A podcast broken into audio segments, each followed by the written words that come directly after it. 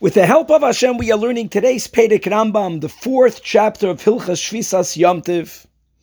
In middle of the Pedek, in Halacha Tes Zayin, when the Alter Rebbe is speaking about the prohibition, the rabbinic prohibition of doing what is called Tircha Yisera, of exerting oneself with extra effort on Yomtiv, which is something that one may not do, so the Rambam is defining it you know, these are one of these categories of labor, rabbinic la- labor, that is actually a little bit difficult to define. You need to have many examples.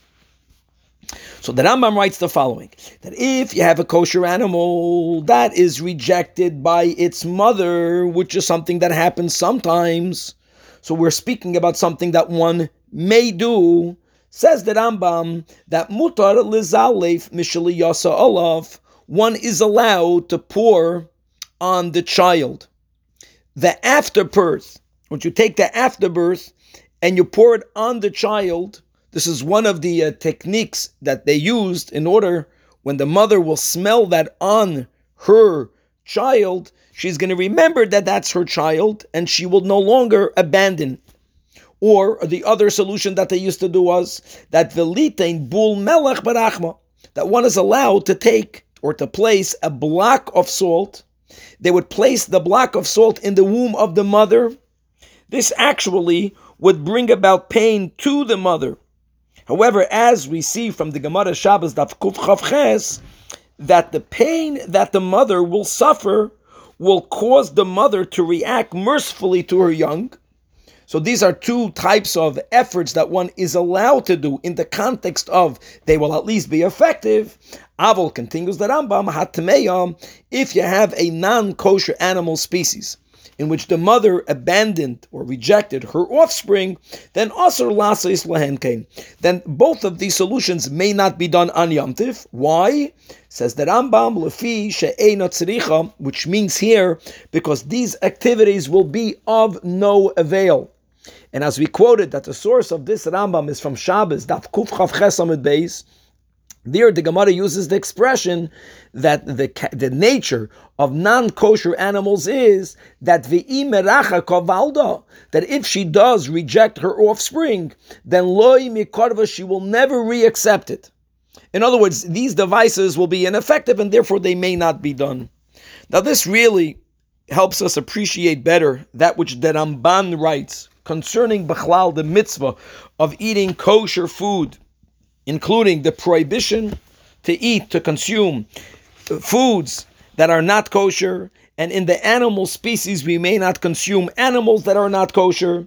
And the Ramban writes, this is brought down in also in Rabbeinu Bechaya, the Ramban on Parsha Shmini, as well as others, that one of the insights that we have to the choik, to God's rule, which is really supra-rational, but we have an insight, and that is, is that a person adopts a person, so to say, allows for the character of the foods that they consume to be embedded within them, and non-kosher animals have this midah of achzorius. They are cruel, as we just learned a great example in today's Pedic.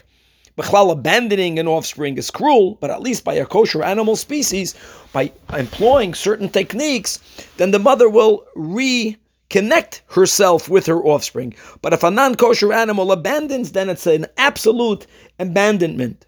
Now, the Rebbe that quoted this Ramban so many times, just for example, in the Kutesichus Chelik Yud Gimel, all the way in the back in the Hisofas for Parshas Pinchas, on pages 260, pages 261, the Rebbe Moiridik is speaking about the underlying reason for which we have this phenomena called Yedidas Hadoiros which means sometimes you look at the newer generation and there's a certain insensitivity towards ruchnius.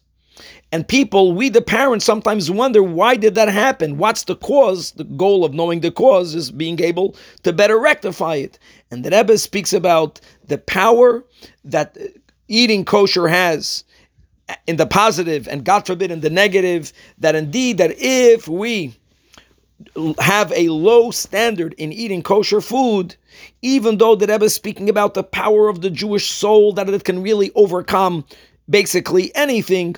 But since we imbue in our nefesh all of these non healthy, non refined character traits, this weakens God forbid, the ability of our neshama to overcome that which it needs to overcome to shine forth. And obviously, from the negative, we understand and appreciate the positive that the awesomeness of each and one of us, of always upgrading our pashut eating kosher and there's a standard, and then there's a better standard, and even a higher standard, and we should all grow in Yiddishkeit, including and especially in this fundamental yisoit in Yiddishkeit, which is eating pashut, eating kosher food on even a higher standard. How that actually, in the positive, empowers empowers our neshama, allowing it both by our neshamas and from our children to shine forth and thus having a more ruchniyazdika elevated life for us and for our descendants, Gavaldik.